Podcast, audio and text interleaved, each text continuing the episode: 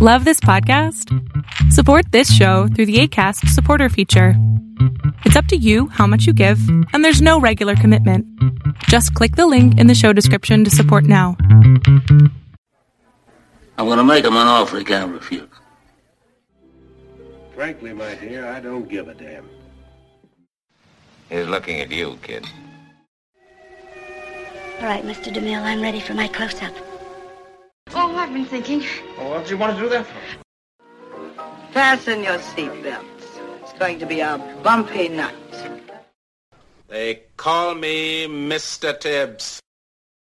Hello, and welcome to 99 Years, 100 Films, the podcast where we look at every winner of the Best Picture Academy Award in release order and see why the film is so highly regarded. This time around, we are looking at West Side Story, and we have a guest along to do that. So, in addition to myself and ever present co host Trey Hooks, Hello. we are very happy to welcome back Paul Spataro of Is It Jaws and many other podcasts. Welcome back, Paul. Oh, thanks for having me, guys. I'm still trying to remember. Did had I mentioned to you that I love this movie, or did you just think, "Oh, West Side Story is a good one to invite Paul"? Because I'm not sure. I think you mentioned it when we covered Gone with the Wind. Okay. See, I I was hoping that there was like a level of psychicness to it.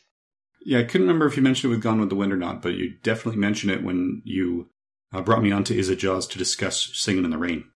Oh, there we go. Okay. Yeah, because we discussed uh, musicals in general, and a lot of people's general distaste of musicals because it just seems so silly that people would get up and sing and dance the way they do. But this has always been I love this movie a lot, so I could I could go with that. There's there's actually a Saturday Night Live skit uh, with Robert Downey Jr. where they really make fun of this, and Norm Macdonald is the leader of the gang, and they uh, you know the gang starts singing and dancing to everything, but he's like not in on the joke. So he's like, "What what what the heck is that? What are you doing?" And it's it's very amusing if you uh, if you get a kick out of this genre. Okay.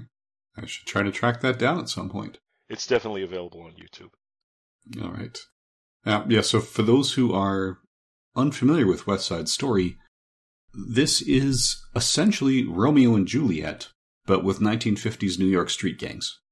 So we've got a movie that was co directed by Jerome Robbins and Robert Wise. Robbins really directed the musical sequences, and Wise directed the other sequences. And the writers We've got a credit for uh, Arthur Laurents as author of the book, a credit for Jerome Robbins as author of the play, and a credit for Ernest Lehman as author of the screenplay. And I'm not seeing any credit for William Shakespeare, where this is definitely a Romeo and Juliet thing. One of the downfalls of public domain, I suppose, is people are not necessarily obligated to credit you as such. And this did come out in 1961, uh, specifically October 18th, 1961. So it was a little late in that year, which is not uncommon for our award winners. It's fresh in the minds of the voters. So I will read the plot summary that is courteously provided by the various contributors to Wikipedia, and then we will dig into the discussion. Two teenage gangs struggle for control on the Upper West Side in New York in the 1950s. The Jets, a white gang led by Riff, brawl with the Sharks, a group of Puerto Ricans led by Bernardo. Lieutenant Schrank and Officer Krupke arrive and break it up. The Jets decide to challenge the Sharks to a rumble after an upcoming dance. Riff wants his best friend Tony, co founder of the Jets who left the gang, to fight at the rumble. Riff invites Tony to the dance, but Tony tells Riff that he senses something important is coming which Riff suggests could happen at the dance. After more persuasion, Tony agrees to go. Bernardo's younger sister Maria tells her best friend and Bernardo's girlfriend Anita how excited she is about the dance. At the dance, the gangs and the girls refuse to intermingle. Tony arrives, and he and Maria fall in love, but Bernardo angrily demands that Tony stay away from her. Riff proposes a meeting with Bernardo at Doc's drugstore at midnight to settle the rules for the Rumble. Maria is sent home, Anita argues that Bernardo was overprotective of Maria, and they compare the advantages of Puerto Rico and the United States. Tony sneaks onto Maria's fire escape, where they reaffirm their love. Krupke, who suspects the Jets are planning something, visits them and warns them not to cause trouble. The Sharks arrive and the gangs agree to have the showdown the following evening under the highway, with a one on one fistfight. When Schrank arrives, the gangs feign friendship. Schrank orders the Sharks out and unsuccessfully tries to discover information about the fight. The next day at the bridal shop where they work, Anita accidentally tells Maria about the rumble. Tony arrives to see Maria. Anita, shocked, warns them about the consequences if Bernardo learns of their relationship. Maria makes Tony promise to prevent the rumble. Tony and Maria fantasize about their wedding. The gangs approach the area under the highway. Tony arrives to stop the fight, but Bernardo antagonizes him. Unwilling to watch Tony be humiliated, Riff initiates a knife fight. Tony tries to intervene, which leads to Bernardo stabbing and killing Riff. Tony then kills Bernardo with Riff's knife, and a melee ensues. Police sirens blare, and everyone flees, leaving behind the dead bodies. Maria waits for Tony on the rooftop of her apartment building. Her fiance Chino arrives and tells her what happened. When Tony arrives, he asks her forgiveness before he turns himself in to the police. Maria confirms her love for him and asks Tony to stay with her. The Jets and their new leader, Ice, reassemble outside a garage and focus on reacting to the police. Anybody's arrive and warn them that Chino is now after Tony with a gun. Ice sends the Jets to warn Tony. A grieving Anita enters the apartment while Tony and Maria are in the bedroom. The lovers arrange to meet at docks, where they will pick up getaway money to elope. Anita spots Tony leaving through the window and chides Maria for the relationship with Bernardo's killer, but Maria convinces her to help them elope. Schrank arrives and questions Maria about the rumble. Maria sends Anita to tell Tony that Maria is detained for meeting him. When Anita reaches Doc's, the Jets harass her until Doc intervenes. Anita angrily says that Chino has killed Maria. Doc banishes the Jets, gives Tony his getaway money in the basement, and delivers Anita's message. Tony, distraught, runs into the streets, shouting for Chino to kill him too. In the playground next to Doc's, Tony spots Maria and they run toward each other, only for Chino to shoot Tony. The gangs arrive to find Maria holding Tony, who dies in her arms. Maria stops the gangs from fighting, takes the gun from Chino, and threatens to shoot everyone, blaming their hate for the deaths. Schrank, Krupke, and Doc arrive, and the gangs form a funeral procession with Maria following. The police arrest Chino and lead him away. So that's the synopsis, although I would have mentioned earlier that Chino is ostensibly engaged to Maria, but that's kind of an arranged marriage and how they got Maria into the country. And even though Chino seems interested in Maria. Maria was saying from the start that she feels nothing when she's with Chino. Just because we're in the middle of a love story when it drops the bomb in the synopsis that, yeah, she has a fiance already. The other point of clarity, just because it may be confusing for listeners who I don't know why you're listening if you haven't seen the film, but just in case, anybody's is the nickname for a Tom girl who hangs out with the jet. So Blaine's not really just saying anybody arrives, but a person whose nickname is anybody's arrives and warned them about Chino looking for Tony. So, all right. So, Paul, you may be the most familiar with this film. Would you have anything else to add or tweak in that synopsis? As far as the synopsis goes, no. the one thing I just I just can't emphasize enough as we do this is to me this is an exception to that uncomfortableness people feel about musicals.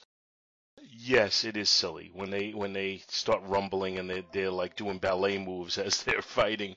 It, it's very silly, but the way this is directed, and I think it was brilliant for them to uh, split it up with the dance scenes and the action scenes, or the uh, dance scenes and the dramatic scenes.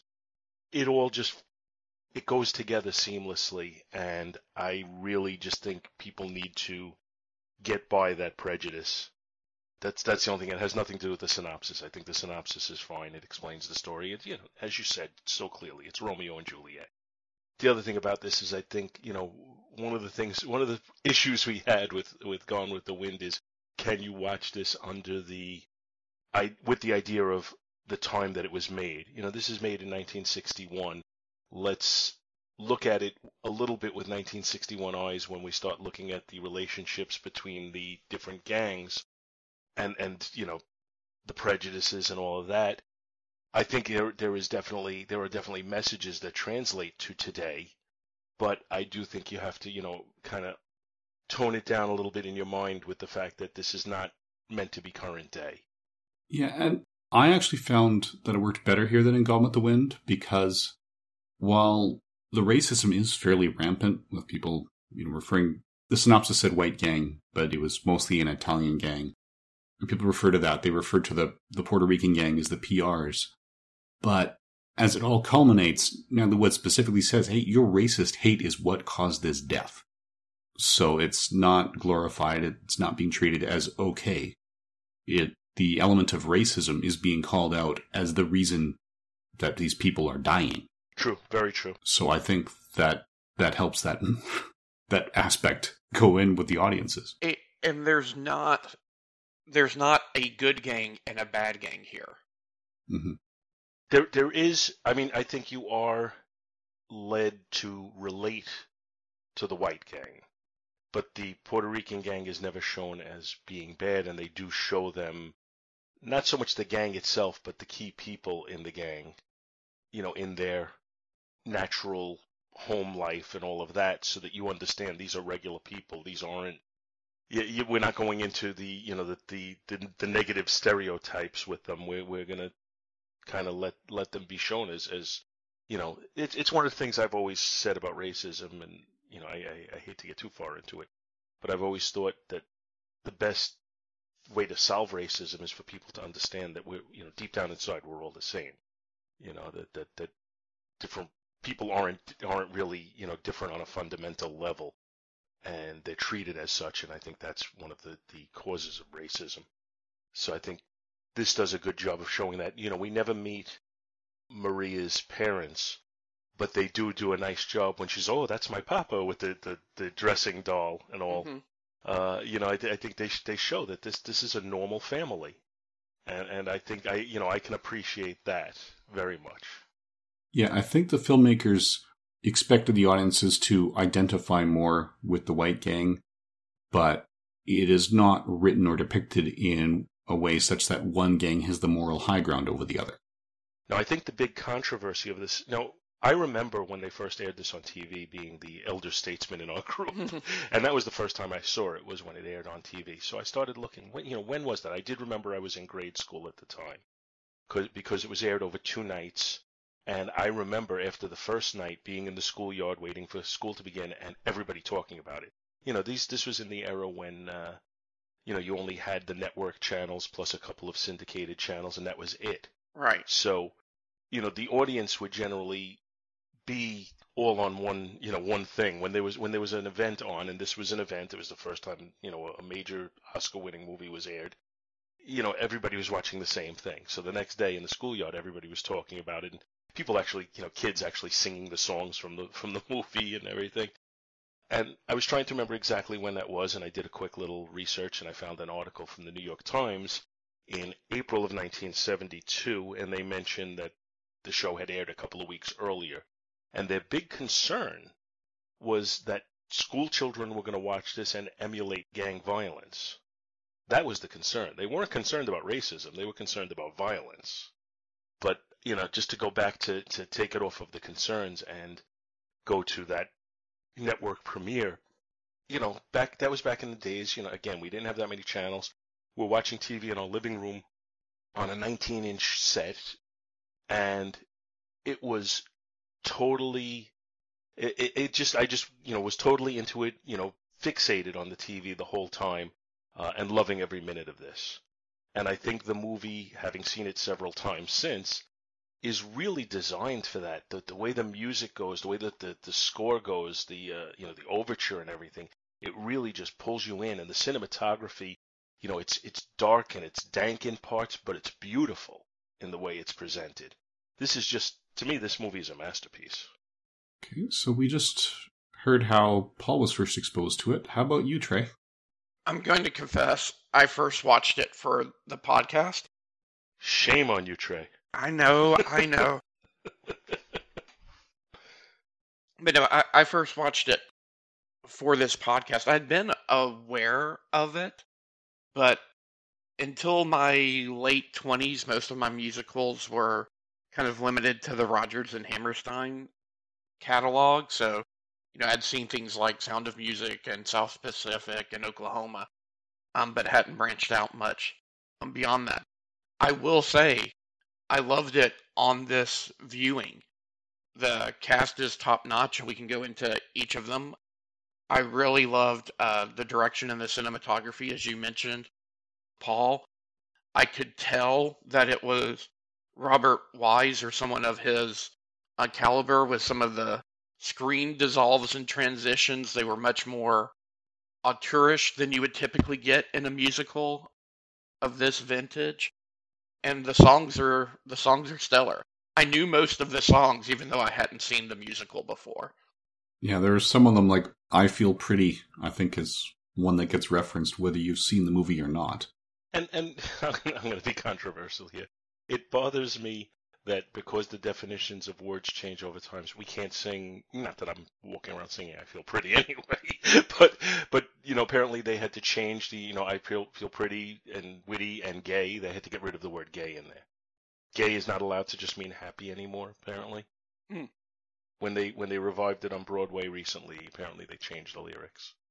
Okay, I can. I can understand the reason, but it just bothers me that I feel like we're overly sensitive. There's nothing wrong with the word, in my mind, personally. No, it's just not the way the audience is going to interpret it because words do change over time. I mean, there was a time when awful just meant full of awe and not necessarily bad, just amazing. And after common use, same with ultimate. It technically just means last, but then marketing people said this is the ultimate in this product. When you buy this one, you'll never have to buy another product again. And so, again, people are treating that as the best. Yes, I understand that, and I, I just think you know you you have to sometimes watch things with an eye towards when they're occurring. Now, this particular movie and play occurs in the late '50s, and I don't think I've ever seen a version of it where they've updated it to current day. It's always occurred at that time, and I've seen it on Broadway, and I've seen it off Broadway, and I've seen the movie numerous times. So I I, I don't know. I just think it's okay to have it have it have those words in it. That's me. My own personal uh, thing is I, I just feel like when when you demonize a word, it, it has bad effect. Well, I, I can see that. I'm just not sure they're necessarily demonizing it or saying, you know, will the audience hear the intent or will they they have to adjust? So, anyway, for my my own experiences, this was actually my second time viewing it. The first time I saw it would have been in 1993, and it was not ideal conditions. We actually watched it in class when we were studying Romeo and Juliet, but that particular English teacher, we saw a lot of film adaptations with that teacher, and she would start the movie and then go hang out in the staff room with her coffee and come back at the end of class. So when you had that opening score through the credits that she chose not to stay for, you lost some of the, the class as the audience during that moment and never got them back. So it was absolutely not ideal conditions because half the class was doing whatever the heck they wanted because we were completely unsupervised when the movies were going.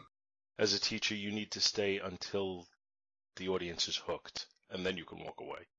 Because I think this is the type of movie that if you give it a chance, you will get hooked. With this grade 10 class, I just wouldn't walk away.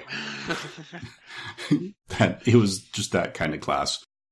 We probably watched about 8 movies in the course of that semester and the only time she came back during one of the movies was for another adaptation of Romeo and Juliet where she had it timed so impeccably she walked in the room 5 seconds before we saw Romeo's bare bottom and walked out of the room 5 seconds after he was off screen. and I checked with others cuz she did Romeo and Juliet grade 10, 11, and 12. That was her favorite Shakespeare. She watched these movies every time. She did that for every class in every grade. So she was an interesting teacher who would flirt with the students. So anyway, so that was my first exposure, and this was actually the second. And while it absolutely presents better watched as one continuous viewing with, you know, I was actually the only one in the room, but yeah, as long as the full audience is engaged, you will have a much better response to it than I had originally. That said, I know, you know, Paul, you've said this is your favorite musical. To me, this does not rival Singing in the Rain. And some of it is because, like we said, we have to, there, there is a certain element where you ask why are these people singing and dancing? And with Singing in the Rain, aside from a couple of very musical artists who are front and center. The only other time we see big productions is when they're actually filming a musical. So it's part of a re- uh, you know, a rehearsed production.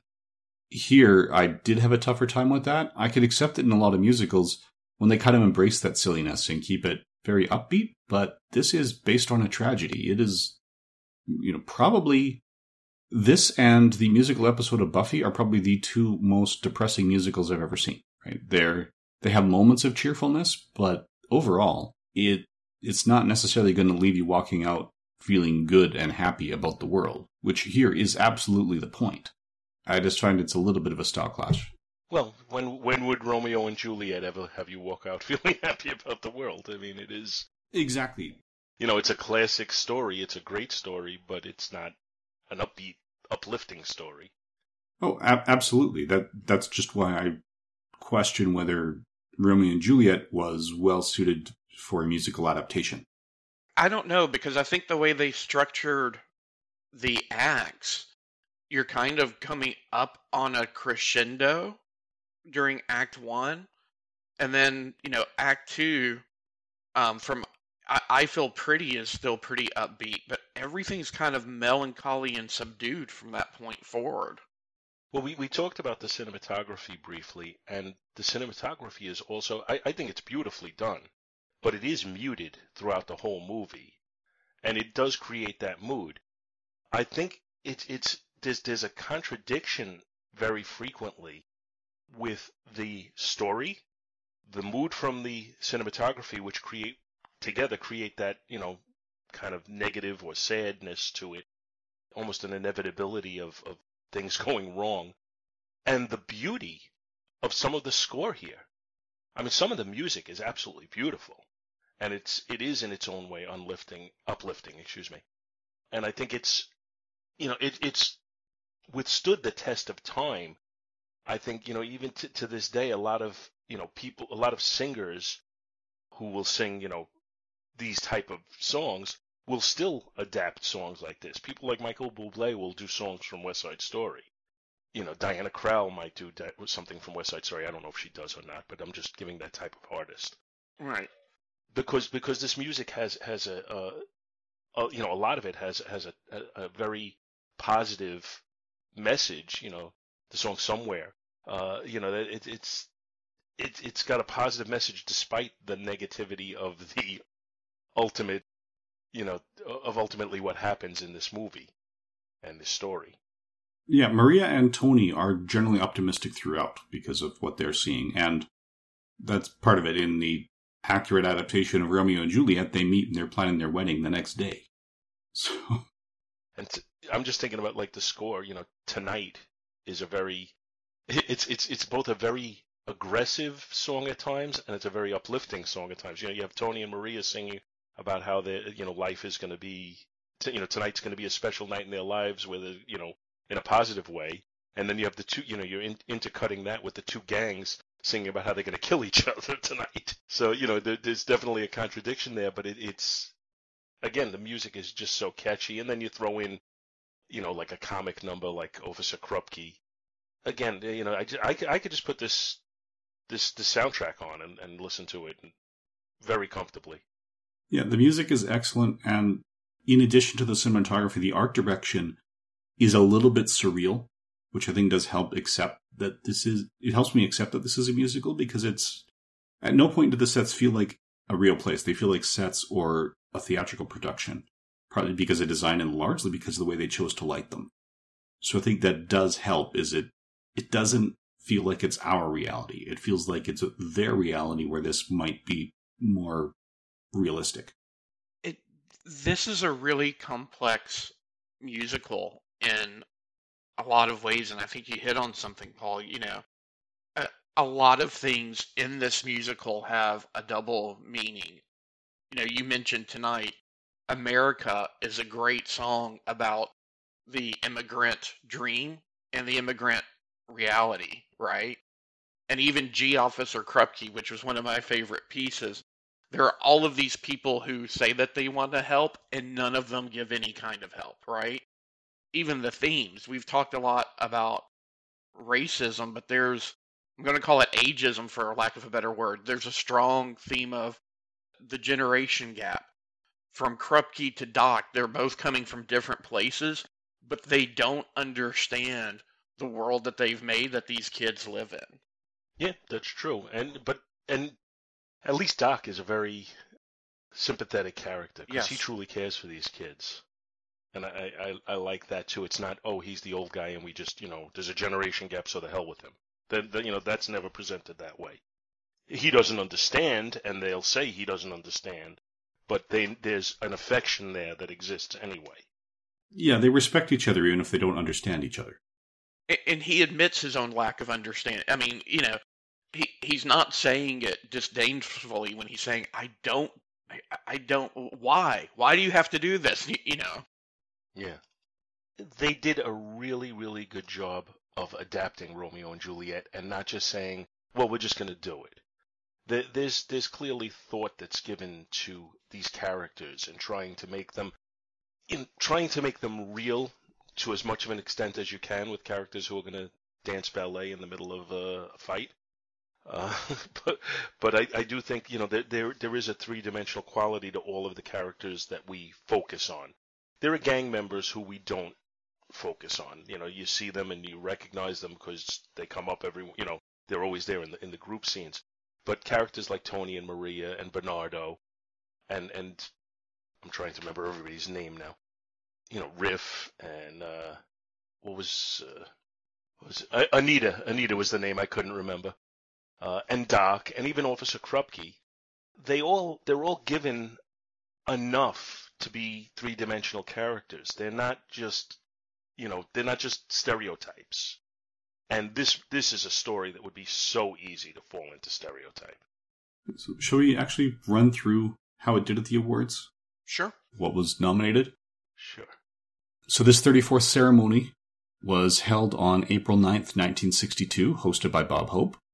The Best Picture obviously went to West Side Story, beating out Fanny, The Guns of Navarone, The Hustler, and Judgment at Nuremberg.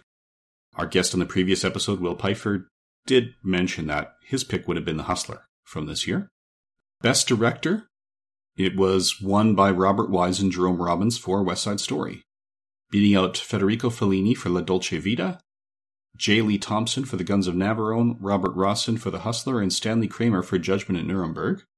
Best Actor went to Maximilian Schell for Judgment at Nuremberg, beating out Charles Boyer in Fanny, Paul Newman in The Hustler, Spencer Tracy in Judgment at Nuremberg, and Stuart Whitman in The Mark. Best Actress went to Sophia Loren for Two Women, beating out Audrey Hepburn from Breakfast at Tiffany's, Piper Laurie from The Hustler, Geraldine Page from Summer and Smoke, and Natalie Wood, who is the star of West Side Story, the female lead, but she was nominated for her role in Splendor in the Grass. Best Supporting Actor went to George Chakiris from West Side Story as Bernardo, beating out Montgomery Clift from Judgment at Nuremberg, Peter Falk for Pocketful of Miracles, Jackie Gleason for The Hustler, and George C. Scott for The Hustler. Best Supporting Actress went to Rita Moreno for West Side Story, beating out Faye Bainter for The Children's Hour, Judy Garland for Judgment at Nuremberg, Lotte Lenya for The Roman Spring of Mrs. Stone, and Una Merkel for Summer and Smoke. Best Story and Screenplay written directly for the screen. That went to Splendor in the Grass, beating out Ballad of a Soldier, La Dolce Vita, General Della Rovere, and Lover Come Back. Best Screenplay based on material for another from another medium went to Judgment at Nuremberg, beating out Breakfast at Tiffany's, The Guns of Navarone, The Hustler, and West Side Story. Best Foreign Language Film went to Through a Glass Darkly, beating out Harry and the Butler, Immortal Love, The Important Man, or and uh, Placido. Best Documentary went to Sky Above and Mud Beneath, beating out The Grand Olympics. Best Documentary Short Subject went to Project Hope, beating out Breaking the Language Barrier, Cradle of Genius, Kahl, and The Man in Grey. Best Live Action Short Subject went to Seaward's The Great Ships, beating out The Face of Jesus, Play Ball, Rooftops of New York, and Very Nice, Very Nice. Best Short Subject Cartoons went to Surrogat. Uh, it was a Yugoslavian short, beating out Aquamania, Beep Prepared, Nelly's Folly, and The Pied Piper of Guadalupe. Best Musical Score or Dramatic, or of a dramatic or comedy picture, went to Breakfast at Tiffany's, beating out El Cid, Fanny, The Guns of Navarone, and Summer and Smoke. Best scoring of a musical went to West Side Story, beating out Babes in Toyland, Flower Drum Song, Kovaneshka China, and Paris Blues. Best song went to Moon River from Breakfast at Tiffany's, beating out the title track from Bachelor in Paradise, the love scene from El Cid, the title track from Pocketful of Miracles, and the title track from Town Without Pity. West Side Story was oddly not nominated for the Best Song category. I find that to be just mind-boggling, by the way. So I looked, I, I looked that up, and to qualify for best song, it has to be a song originally written for the film, and being an adaptation of the Broadway play, they didn't write any new songs for West Side Story. Okay, so because of the way the rules were set up, it just simply wasn't eligible. If they had added an original piece somewhere for the film, it would have been, it would have qualified. Okay, so that piece would have been eligible. All right, so that makes a little more sense. Best sound, West Side Story won again, beating out The Children's Hour, Flower Drum Song, Guns of Navarone, and The Parent Trap. Uh, best art direction, Black and White. The Hustler won, beating out Absent Minded Professor, The Children's Hour, La Dolce Vita, and Judgment at Nuremberg. Best art direction, Color went to West Side Story, beating out Breakfast at Tiffany's, El Cid, Flower Drum Song, and Summer and Smoke. Best cinematography, Black and White, went to The Hustler, beating out Absent Minded Professor, The Children's Hour, Judgment at Nuremberg, and 123. Best cinematography, Color, went to West Side Story, specifically Daniel L. Fapp, who, by the way, also did the 123 cinematography, so he was nominated in both categories this year. Anyway, for the color cinematography, he beat out Fanny, Flower Drum Song, A Majority of One, and One Eyed Jacks. Best costume design went to La Dolce Vita, beating out The Children's Hour, Claudelle Inglish, Judgment at Nuremberg, and Yojimbo, which was somehow not nominated in Best Foreign Language Film. Best costume design color went to West Side Story, beating out Babes in Toyland, Backstreet, Flower Drum Song, and Pocketful of Miracles. So Irene Sharaff beat Edith Head, who was nominated for Pocketful of Miracles, and I think Edith Head is the woman with more Academy Awards than any other woman in the history of the Academy, if memory serves. Best Film Editing, West Side Story, beating out Fanny, Guns of Navarone, Judgment Nuremberg, and The Parent Trap. And Best Special Effects, The Guns of Navarone beat out The Absent Minded Professor. Honorary awards went to William L. Hendricks, Fred L. Metzler, and Jerome Robbins for his brilliant achievements in art and choreography in film. So he co directed West Side Story here. The Irving G. Thalberg Memorial Award went to Stanley Kramer, and the Jean Hersholt Humanitarian Award went to George Seaton. All right. So, yeah. So with that, West Side Story and Judgment at Nuremberg were tied with 11 nominations for the most nominated films, and West Side Story won 10. The only other multiple award winners were Breakfast at Tiffany's, The Hustler, and Judgment at Nuremberg with two wins each. So we had, you know, The Hustler with nine nominations, Guns of Navarone with seven. We had four films with five nominations, some with four, with three, and with two. So a lot of multiply nominated films. But West Side Story made such a sweep that there were very few multiple winners this year. Um, so having gone through those, how do you guys feel about the awards West Side Story did and did not win? For Best Picture, the only one I've never seen is Fanny. I've just never had the opportunity, and I, I, I don't know that I would. But I do have to admit that Judgment at Nuremberg, I've seen that, but seen it over. It, it took multiple viewings to get through it. I didn't like just sit down in the right in the optimum situation and watch it. That said, of the of the nominees, for me personally, there's no no contest. West Side Story would win it, even though I like well, the other the other three that I've seen very very much. I've talked about how the Academy eventually kind of, in my opinion, stopped awarding Best Picture so much and started awarding most artsy picture or most picture with the best message or whatever it was they wanted to do. And I think it's become I've disagreed with a lot of the choices. I think if this was 25 years later, Judgment at Nuremberg would have won, and West Side Story would not. And I'm not talking about 25 years later in America. I'm just talking about 25 years later, the way the Academy voted. Direction wise, I, I, I'm totally on board with them winning that. I don't think they had truly had a Best Actor nominee. I don't think there was anybody in this movie that should be nominated for Best Actor.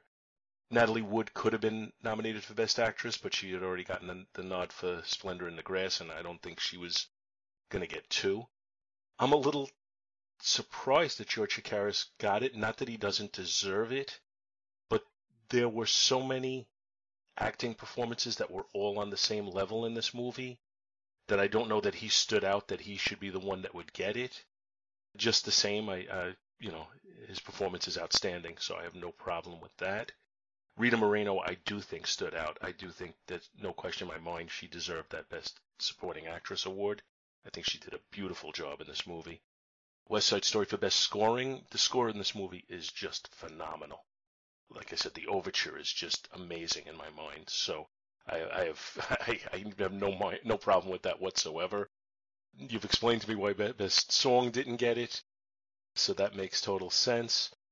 Best Sound to me goes with Best Scoring, but there's also in this particular movie when there's the quiet scenes or when there's you know scenes where somebody's talking and, it, and there's an intensity to it. I do think the sound stands out in this movie. We talked about the cinematography and and by all means it's great that it won editing, I have a tough time really comparing it to the other movies. I, I, you know, I'd have to really look closely, so I can't comment on that one. And best costume design, I don't know. Uh, you know, it was it was costumes. You know, it, it's a little hard to look at it in 2021 and say, hmm, how did they manage to get these costumes to look so good for you know circa 1957 when it was only 1961 that they were making it. you know what I mean? It it just seems it almost seems unfair that you know these aren't these are just these aren't really throwback costumes. It's not a a, a so much of, of a, a period piece as it would seem now. But just the same, you know, the costumes are very good for what it's worth. Yeah, but to capture the styles, they weren't you know, it, it's not like you're doing a Victorian era film now where you have to go back and say what technology they had, how did they reproduce it, what were the buttons. This is okay. Go to the back of the closet. Yeah, or even even to do it now for 1957. You know, if if you're making a movie in 2021 for 1957, now you really have to pay attention to what the styles were then. But in 1961 to do it for 1957, I don't think it was that much of a challenge. Yeah, I'm sure that it was just the stuff that was in storage and ready to get purged. just Probably, yes. Like go go to the back of the closet. There's your stuff. But I think some of that could be because I, I would imagine that part of the contribution to the best costume design is because the Jets and the Sharks had consistent fashion sense within the gang that was distinct from the other one. So in the crowd scenes, if they didn't have enough makeup to make the character look Puerto Rican, there was just something, you know, whether the shirt was open or closed and things like that, that would tell you which side they were on. So that might have been a contributing factor to that win. I, I agree, Paul. And at, at the same time, you know, the only one that it was nominated for that it lost was Best Screenplay. You know, I don't know that I could necessarily argue that the screenplay was superior to the screenplay of Judgment at Nuremberg. So I'm I'm I'm okay with that with that loss there. Agreed. I, I think especially when you when you're doing a an, an, an excuse me an adaptation of a Broadway show and you're not you know it's not so much an original screenplay at this point. I I do think it's pretty true. I I believe it's pretty true to the play. I don't think there were dramatic changes, but then I have to say I did I have seen it performed twi- live twice, but those are both subsequent to the movie so I don't know if there were tweaks to the original screenplay, you know, or the original script that adapted it to the movie so much. That I can't speak to. And, and let me talk about that just a little bit. In terms of the films we've covered on the show, we're at a transition period of the musical. You know, we've gone through essentially vaudeville and Ziegfeld Follies adapted for the screen to I've got a music department and a catalog of music, and let me try and fit a movie around that. Singing in the Rain probably being the most successful of that particular type. Now we're hitting Broadway adaptations to where you've got a book of music that's very specifically tuned to a um, story that was kind of road tested, for lack of a better word, already on Broadway. So we're we're seeing the musical continue to adjust and change. I could see that. Personally, going through these nominations, there's really only two wins for West Side Story that I would question. Everything else I completely support. One of them is Best Supporting Actor. So, in addition to what Paul said about how, you know, there's a question about why they chose or they chose George Chakiris when there were a number of possible ones. I mean, I, you know, I might have gone for Doc or one of the police officers instead. But from that list of nominations, I would have gone with Jackie Gleason from The Hustler. So now some of that we've talked before, speculated that maybe how pleasant that person is in real life has an impact on how many votes they get, which is just my speculation for why Hitchcock struggled to win a competitive award despite his list of films. And the real life Jackie Gleason was Carroll O'Connor's primary inspiration in bringing Archie Bunker to film. Because he was a lot like Archie Bunker, so that may not have gone over well as equal rights movements were starting to build. Um, the only other one I might question is the the best picture, just because the for me there is a little bit of a style clash to have a musical with such a tragic story. Out of the nominees, though, I've only seen this in The Hustler so far, so I'm not able to definitively say, you know, yes, one is better than the other. We will see how history holds up when we look at the average rankings on Letterboxd and IMDb in a moment.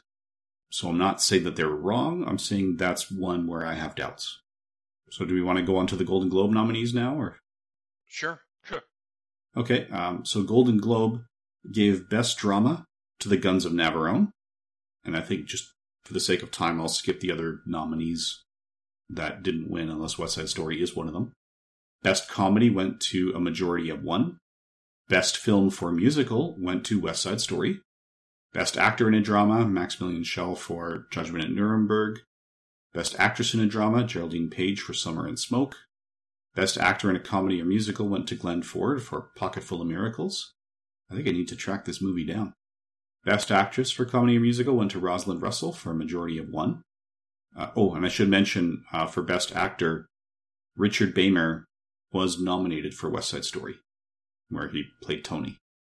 Best Supporting Actor, again, George Chakiris for West Side Story. Best Supporting Actress, Rita Moreno for West Side Story. And remember, the supporting categories are not divided by genre. Best Director, Stanley Kramer won for Judgment at Nuremberg. He, although uh, Robert Wise and Jerome Robbins were nominated for West Side Story. Best Foreign Language Film went to Two Women.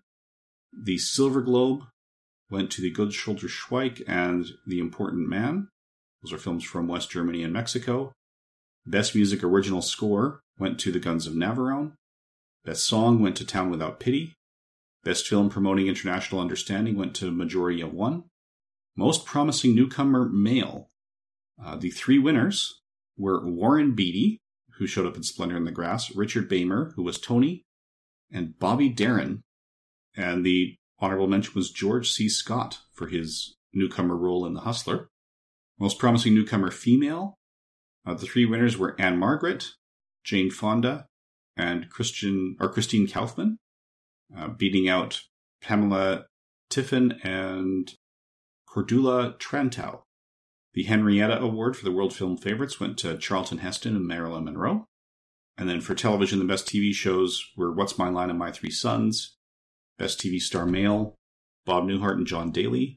Female was Pauline Frederick. Uh, Special Journalistic Merit Award went to Army Archerd for Daily Variety and Mike Connolly for The Hollywood Reporter. Uh, Special Merit Award went to Samuel Bronston for El Cid. Samuel Goldwyn Award went to The Mark. And the Cecil B. DeMille Award went to Judy Garland. So, do you guys have any particular thoughts on the Golden Globes? Nothing in particular jumps out at me, to be honest with you. Oh, yeah, one other thing that's worth mentioning again for Best Actress Drama or Best Actress, they did nominate Natalie Wood for Splendor in the Grass rather than West Side Story. Yeah, I, I don't think as I mentioned earlier when we were talking about the Academy Awards, I, I, I think it's hard to consider that to be an insult that she didn't get two two nominations. I think they chose Mm-hmm. the one that they felt was a superior performance, and that's the one they nominated her for, and I think that's okay. Yeah. I, I haven't seen Splendor in the Grass in a long, long time, and to be fair, when I did see it, it's not like it's something that I was, you know, riveted to the screen for. So I can't really give you a true comparison of her performances. Yeah, I think I saw it when I was nine, and romance films weren't my thing. And at that point, the only two love stories I cared about were Superman and Lois and Snake Eyes and Scarlett. Uh, so again, I will also say, yes, Blood in the Grass, I cannot offer an informed opinion at this point. So you mentioned Pocketful of Miracles, maybe wanting to check that out, Blaine. Yeah. That is Frank Capra remaking himself. So I I have not seen Pocketful of Miracles yet, but I've seen the original Lady for a Day, and it was Best Film nominee back in the early 30s. So at least that version's worth checking out. But looking at the cast, uh, Pocket Full of Miracles, I probably need to put on my watch list as well. I would agree also, and really the, the bottom line is I've never seen a Frank Capra movie that I didn't at least enjoy. I'm not going to say they're all great, but they're all at least good. Yeah, I would agree with that. yeah, it's I've never regretted spending taking the time to watch a Capra film. All right, so looking at Letterboxd, so how those viewers have rated the films of 1961 over the years, keeping in mind not all these would have been eligible for the Oscars because Letterboxd is doing, you know, it has a lot of foreign film representation, and in order to be eligible for the Academy Awards, it had to air in Los Angeles in 1961. So their number one pick is The Human Condition 3, A Soldier's Prayer. Second pick of the year is Yojimbo, which we did mention was nominated, but only for uh, one of the technical awards and not the best foreign language film. And what we can say is, uh, if you follow Is It Yours, at some point you will hear the three of us talking about Yojimbo. I think, if all works out the way I think it does, that will have already been on before this comes. Uh, most likely, because we're. I am a teacher in my day job, and now I'm a new parent, so we tend to record 99 Years 100 films about a year in advance, and I do massive blocks of editing in the school breaks. So we are recording this in October 2021, and you're probably going to hear it, or your first opportunity for the audience to hear it will be September 2022. From there, of the nominees, Judgment at Nuremberg is the highest rated. It's the fifth top film for the year. The Hustler is 12th. And then while there are some notable films in between, like Viridiana, uh, Raisin in the Sun, Divorce Italian Style, by the time we get to the next Best Picture nominee, it is West Side Story, and it's 43rd on the list. But there's a lot of representation of foreign film this year, which, as we said, doesn't necessarily do well with the Academy because they can't always watch it in the original language. Splendor in the Grass did come in at number 35. And then below West Side Story, we other notable nominees this year include Breakfast at Tiffany's and uh, The Guns of Navarone. And Fanny does not appear in the top 72 films of the year. So going by Letterboxd users, it sounds like of the films nominated, they would have picked Judgment at Nuremberg.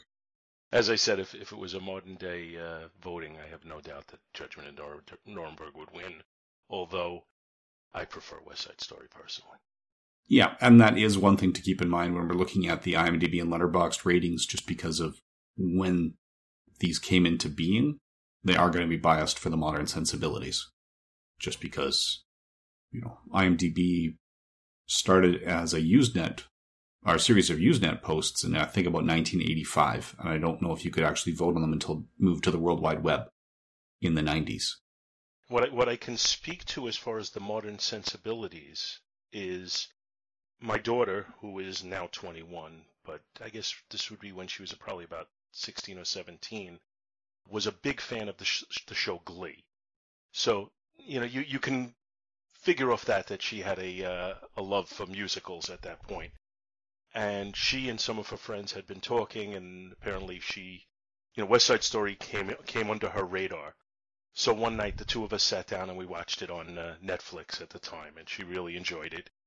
And we said then, I guess it may have even been a little longer ago than I'm saying, but whatever the case may be, we said the next time that this is done in a play, let's go and see it. So, long story short, we, you know, they eventually showed it in an off-Broadway production with all Broadway actors.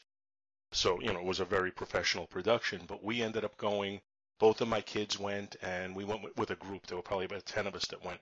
Everyone loved it, including the two kids who had, you know, never really had it that much exposure to it. And that's the play, but it's just talking about the story in general. I do think it does translate to a younger audience if they have the incentive to sit down and watch it. And that's that's been my experience. Anyway, uh, continuing with the IMDb voters, they've actually picked the same top two films as Letterboxd in the same order. So it's Human Condition 3, A Soldier's Prayer, and then Yojimbo, both of which are Japanese films. And both of which actually star uh, Tatsuya Nakadai.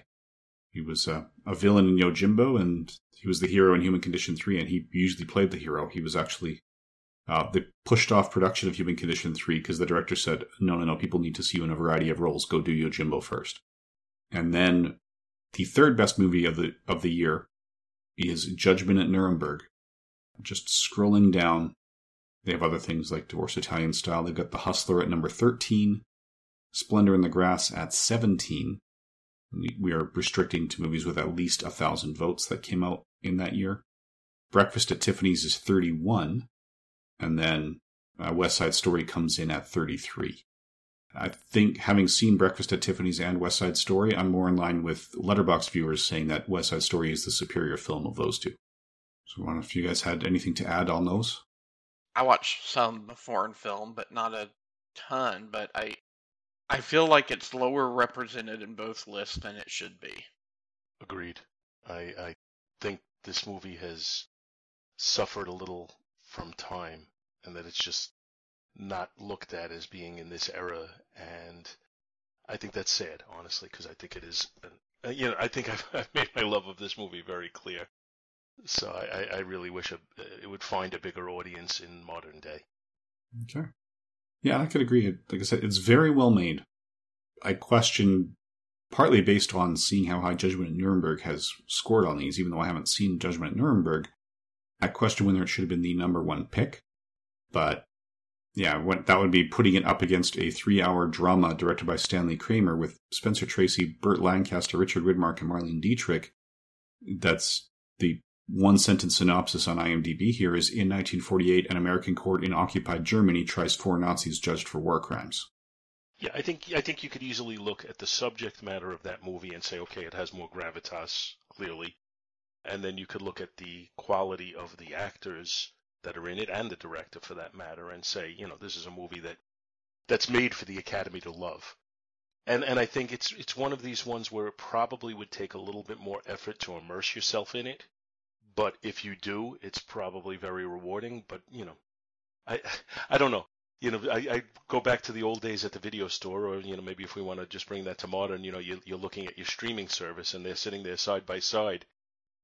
I just find West Side Story, even though it's got a depressing, you know, final outcome to it because it's Romeo and Juliet, I just find it to be a, a more enjoyable experience overall, and that that that factors into to my rating process of movies.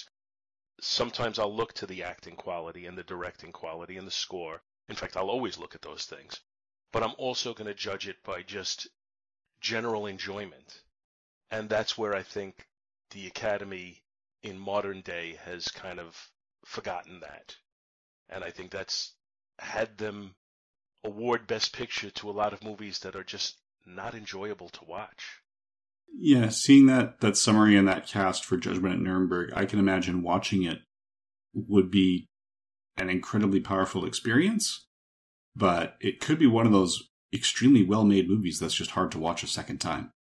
I, have encountered this a lot on my quest to watch through my movie uh, catalog and what I have available on streaming and whatnot. There are times when films come up that I've seen before so, like in preparing for this podcast, out of the nominees, the only one I had seen before was Hustler, and it was like, ooh, The Hustler, because I've seen it a couple of times, and you know, I like it. Breakfast at Tiffany's popped up on my list because it was in one of the most popular. I had seen it before, but I wasn't like, ooh, Breakfast at Tiffany's. Y- you know, I didn't begrudge watching it again either, but it just wasn't, despite its provenance, Breakfast at Tiffany's isn't a go to movie for me. You know, if I'm doing something like this again, you know, 10 years on, and I'm, you know, what should I watch from 1962? I think I would be, ooh, West Side Story. You, you know, so that, that's why I think it's a more underrated in those lists than it should be. Totally agree. That's I think you're largely encapsulating my view there. Yeah, who would you recommend this to? I would recommend it to anyone who can get by the prejudice of musicals. You know, of the song and dance musical, you know, where where singing and dancing isn't necessarily intrinsic to the plot. Where where you know, you just have to think, okay, they live in a world where people do this. That's all. But if you're able to do that, if you're able to watch it and, you know, it, it's the same as watching Grease. I'm trying to think of other movies. I, I, you know, I never did see La La Land, but I got the feeling that's similar also, which was popular recently. But anybody who can sit and do that, I think, could get a positive experience out of this. And I really wouldn't limit it to a specific age group. I mean, obviously, a very young kid would probably not be good with just the violence of it. Uh, so I think you'd have to be over over eight or nine years old. But other than that, anybody who can uh, who can get by the prejudice of, of musicals. Yeah, I'm I'm gonna say I hope this doesn't come across the wrong way, but just based off of what you shared, Paul, and my own experiences, I, I think this I, I think this is popular with or would be popular with teenage girls. I agree. I think that that would probably be the prime audience to, to put. But like I said, I, I do remember this airing when I was in elementary school, and everybody was talking about it. You know, it wasn't just the girls; the guys were talking Right. about it. Everybody. So I, I do think it, it translates beyond that. I think that might be the audience where it's most popular, but I do think it translates beyond that. Um, because and I say it because I I haven't had the ability to take her to go see a live performance of it, but my daughter's ears perked up when she heard that this was this month's selection for the podcast, and you know she had done her own viewing of it and really loved it. I would say, you know, I think I've been the most down on it of the three of us by only saying, yeah, it's excellent. It just may not be the best of the year. So again, it is easy to recommend. And I think with Paul's caveats that if you're willing to accept that it is a musical and old enough to handle the fact that people do kill each other, then yes, go for it. I'll, I'll be interested to see how these lists change beginning of next year, just because I'm, as we're recording this, Spielberg's adaptation of West Side Story is supposed to come to theaters late November, right? So I'm wondering if that will give this a bump. I think it might. Uh, I do think there was a bump for uh, the prior three versions of A Star Is Born when the Lady Gaga Bradley Cooper one came out. So I could see this getting a bump also. If it's, you know, if, if Spielberg lives up to what we know Spielberg to be. I think maybe it was Rob Kelly on either Final Cut or Film and Water. I, someone made the equivalence of Robert Wise was probably the closest thing to Steven Spielberg before Steven Spielberg, so there's kind of a neat symmetry in him choosing that as his musical to add to his um, body of work. Yeah, and I just uh, pulled that up. So yes, the the Spielberg remake. It looks like it's due December tenth. Okay. So yeah, so for those of you who are listening, yes, this came out before that was released, but you would have had plenty of opportunity to see the remake before watching this one. They had to do some negotiation, but yes, they did bring uh, Rita Moreno back, not as Anita. but she's playing uh, Valentina, who apparently is equivalent to Doc in this version. Well, it's the, the cast of this movie, uh, the surviving cast, are all, you know, in their late 80s at this point. So there's only so much you can do with them. Uh, Rita Moreno, although mm-hmm. I have to say I've seen her on TV in the not too distant past, someone uh, gave her like a, a blessing of youth. Yes. She will actually turn 90 the day after the remake comes out. I, I, I think she could hold up through it, but I think she might be the, the rarity. Yeah, looking at recent pictures, I would not have pegged her as almost 90. I would have said, yeah, if I didn't know how old West Side Story is, if you just showed me a photo and said, guess this woman's age, I'd have, you know, been wrong by a couple of decades. Yeah, I would say, have, again, having seen her in the not too distant past, I probably would put her at somewhere in her early to mid 70s. And that's, you know, for somebody who's coming up on 90, that's a great thing. God bless her. All right. Yeah, and some of our younger listeners may know her as the voice of Carmen Sandiego from that 1990s cartoon. She's been doing a lot of voice acting lately. I, I first got to know her as Hey You Guys from Electric Company, which she did 780 episodes of. I first got to know her as Anita from West Side Story. All right, so any final thoughts? Uh, just thank you guys for having me on here to talk about you know a movie that would be very high on my all-time rankings, and for what it's worth, for my own show, it's Jaws. Anyone who doesn't get that reference is heavily, heavily encouraged to go check out Is It Jaws? It's one of the podcasts that Paul is a part of on the True Freaks Network. One of several, I believe. So recently, at least as the time of this recording, recently wrapped up Listen to the Prophets and now moved on to Toon Trek, plus Back to the Bins. Am I missing anything? No, that's it. You know, I, I do, I am required to be a father and a husband otherwise, so I can only put so many hours a week into it. Okay. Yeah, and actually, by the time you guys hear this, Toon Trek would be close to wrapping as well. Right? Are you doing the bi-weekly schedule? Yeah, we're going to do the bi-weekly schedule on that as well, and uh, by then we'll probably have figured out what we're going to do after Toon Trek. Okay, so you guys will be hearing this right around the time Toon Trek ends, which is going through the original Star Trek animated series, because at the time of this recording, one episode has come out, and it's a 22 episode run. So that's about 11 months.